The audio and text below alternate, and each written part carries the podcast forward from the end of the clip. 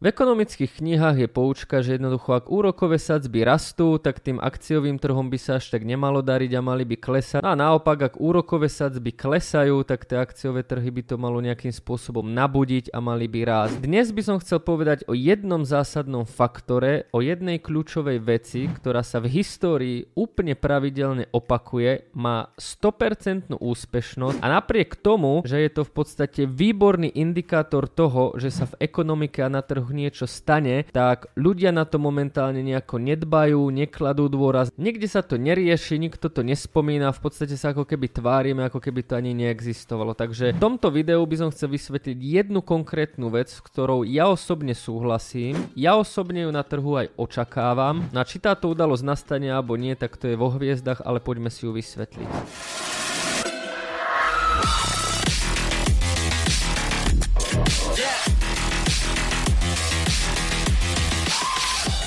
Ešte predtým, ako prejdeme na konkrétny obrázok a graf, tak by som chcel povedať, že sa zapojte do nášho členstva zdarma, začíname už v pondelok a takisto investície vo vrecku sa stále môžete pridať a vyskúšať zdarma. Tieto dva linky na Discordy sú v popise tohto videa aj v pripnutom komentári. To by bolo z marketingu všetko a poďme na graf. Ešte predtým, ako prejdem na tú konkrétnu tému, tak by som dal rád taký úvod, pretože ja tu budem hovoriť o akciových trhoch, o es end pí päťsto, Nasdaqu, ale vo svojej podstate to na sto percent platia aj na kryptomeny, pretože každý, kto traduje kryptomeny, tak vie, že kryptomeny vo veľkom korelujú práve s es end pí päťsto. Samozrejme, niekedy es end pí päťsto spraví jedno percento nárast, Bitcoin spraví viac. E, nejde o to, v akom objeme a v akých percentách, ale ide jednoducho ten smer. Nemôžeme povedať, že by kryptomeny boli inverzné akciám, to znamená, že by napríklad akciové trhy es end pí päťsto rástli a kryptomeny naopak klesali. A kryptomeny práve robia taký pohyb, ako robia akciové trhy. No a prečo? V jednoduchosti preto, že, že kryptomeny sú brané ako rizikové aktívum, no a preto ich investori aj z Wall Street alebo celkovo inštitúcie majú v rovnakom košíku ako dajme tomu akcie, že ak je na trhu pohoda, ak ľudia radi riskujú, inštitúcie radi riskujú, tak vlastne idú takisto do akcií a potom možno aj do krypta. Naopak, ak hľadajú nejaký bezpečný prístav, tak kryptomeny a akcie je prvé, z čoho sa vyberá likvidita a vyberá zisk. Takže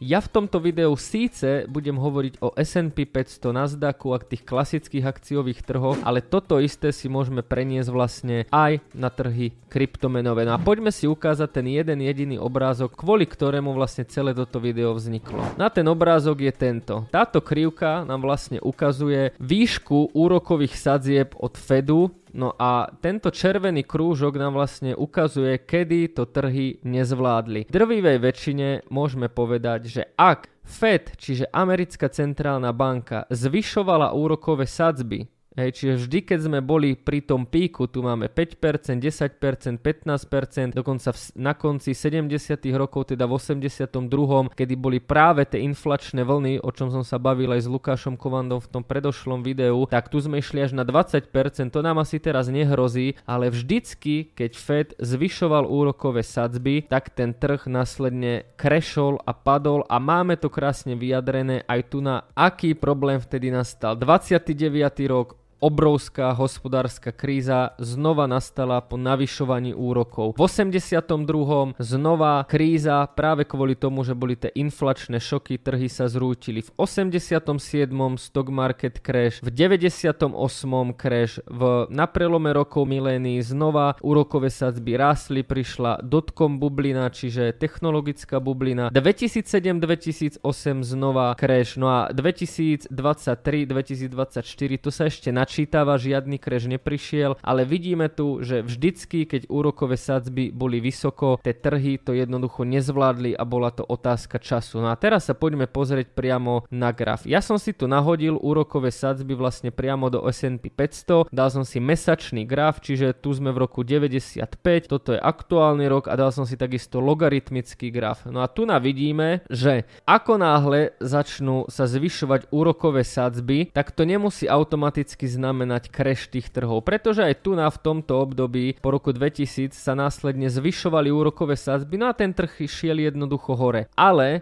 problém nastáva vtedy, keď už sú tie úrokové sadzby buď vyššie dlhší čas, čo bolo napríklad tu, že tu na tie úrokové sadzby vlastne od roku dvetisícšesť boli na tope, držali sa, ale ten trh to následne aj tak nedal a úrokové sadzby, keď sa pozriete na posledných dvadsať rokov, tak trhy kolabujú, až keď úrokové sadzby klesajú. A tu na by som vysvetlil zákon zotrvačnosti na trhoch. A čo je to zákon zotrvačnosti? Neviem, či na to existuje aj nejaká poučka, ale z toho, čo som našiel ja, z toho, čo vidím, jednoducho vieme, že ako náhle tie centrálne banky začnú meniť úrokové sadzby, alebo do toho pridajú ešte kvantitatívne uvoľňovanie alebo kvantitatívny tightening, tak ten trh to príjme so zotrvačnosťou. To znamená, že prenesme sa do marca dvetisícdvadsať. Práve vtedy išli úrokové sadzby absolútne na nulu, začalo sa tlačiť stodvadsať miliárd dolárov mesačne a toto bol obrovský šok, ktorý prišiel v marci a dial sa každý jeden mesiac. Človek by si teda povedal, že OK, tak inflácia nám okamžite musela vyletieť, ale to sa nestalo. Keď sa pozriete na štatistiky, Amerika začala mať problémy s infláciou až rok a pol neskôr a trvalo to zhruba rok a pol, kým sa práve tieto opatrenia stodvadsať miliárd dolárov mesačne, úrokové sadzby na nule, rôzne šeky, pomoci, sociálna pomoc, rôzne balíčky, tak trvalo to viac ako rok, až zhruba rok a pol, kým to malo dopad na infláciu a kým sa inflácia vymkla spod kontroly. Na práve toto preklenovacie obdobie, ten rok alebo zhruba rok a pol, tak to je práve tá zotrvačnosť, že tá inflácia nevystrelila okamžite v marci dvetisícdvadsať, ale trvalo to rok až rok a pol, kým sa všetky tie opatrenia, ktoré ten Fed urobil, premietli do tej ekonomiky.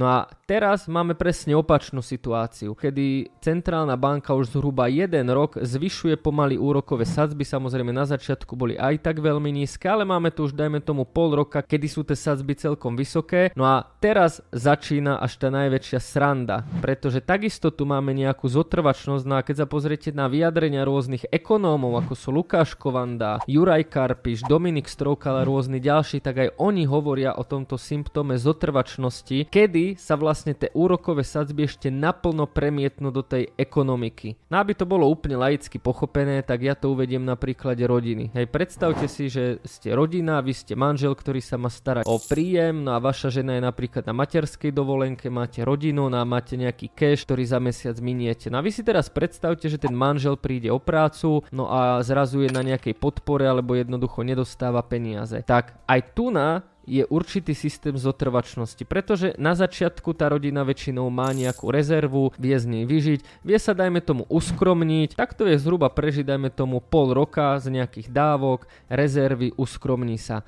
No ale po pol roku už nastáva situácia, kedy tieto zdroje vyschli a treba proste ďalšie peniaze. V tom čase môže napríklad predať rôzny majetok, šperky, auto a prídu ďalšie peniaze. Alebo si v tom čase môže napríklad požičať, môže si požičať od rodiny, svokrovcov, rodičov, jednoducho od hoci koho. Nemáš mi kilo do zajtra požičať. A tak či tak prežije, lenže zhruba po jednom roku sme vo fáze, kedy už žiadna rezerva není, nie je už ani moc čo predať, nemám si už ani od koho požičať, lebo som si už od všetkých požičal a tie peniaze im dlžím. Aj keď sa mne tá veľmi zlá situácia stala vo svojej podstate pred jedným rokom, tak pre mňa kríza prichádza zhruba až po roku, pretože na základe tej zotrvačnosti, tých príjmov, tej rezervy, toho majetku som vedel ešte rok držať, ale po roku už mám problém. A takisto to funguje aj pri tých firmách. Tie spoločnosti, keď sa pozriete na earnings, ktoré sme teraz videli, a to je jedno, či je to Apple, Microsoft, Google, tak úplne jasne im klesli zisky. OK, tržby sa im celkovo držia, alebo no, niektoré spoločnosti majú dokonca vyššie tržby, ale klesli im zisky. A takisto tieto spoločnosti vedia mať nejakú rezervu, vedia najskôr pokryť straty, vedia napríklad prepustiť rôznych zamestnancov, vedia zrušiť rôzne oddelenia a toto nehovorím náhodne, pretože práve toto všetko sa už deje. Hej, pozrite si Facebook, pozrite si Amazon, pozrite si Google, pozrite si tie obrovské prepúšťania. Čiže oni toto všetko vedia spraviť, ale vďaka tej zotrvačnosti prídu tieto spoločnosti do bodu a väčšinou je to naozaj ten rok až dva roky, kedy už nebudú mať čo spraviť a budú musieť čeliť tej realite, ako vlastne tá rodina potom ako otec, živiteľ rodiny nemal príjem. A práve preto je tá zotrvačnosť extrémne dôležitá. To neznamená, že ak teraz máme vysoké úrokové sadzby a ten trh nekolabuje a drží sa dobre, to neznamená, že sa to nemôže stať. A práve ten čas hrá proti nám a poďme sa pozrieť, ako hrá proti nám. No keď sa pozrieme znova na graf, tak vidíme, že ako náhle sú úrokové sadzby dlhší čas vyššie, tak ten trh to už proste nedáva. Bolo to tak vlastne na prelome milénií, bolo to tak v roku dvetisícsedem dvetisícosem, bolo to tak aj v roku dvetisícdevätnásť dvadsať, ale tam OK, prišla pandémia, čiže tam by som to úplne akože nevidel chybu v tých úrokových sadzbách, ale čo je extrémne zaujímavé, a to si znova pozrite na tých grafoch, tá ekonomika začala brzdiť už predtým, ako prišla pandémia. Už niekoľko mesiacov predtým na tom trhu boli známky vyčerpania a práve preto už Fed vtedy začal znižovať úroky a pandémia naplno prišla až marec dvetisícdvadsať, čiže vlastne až niekde tu.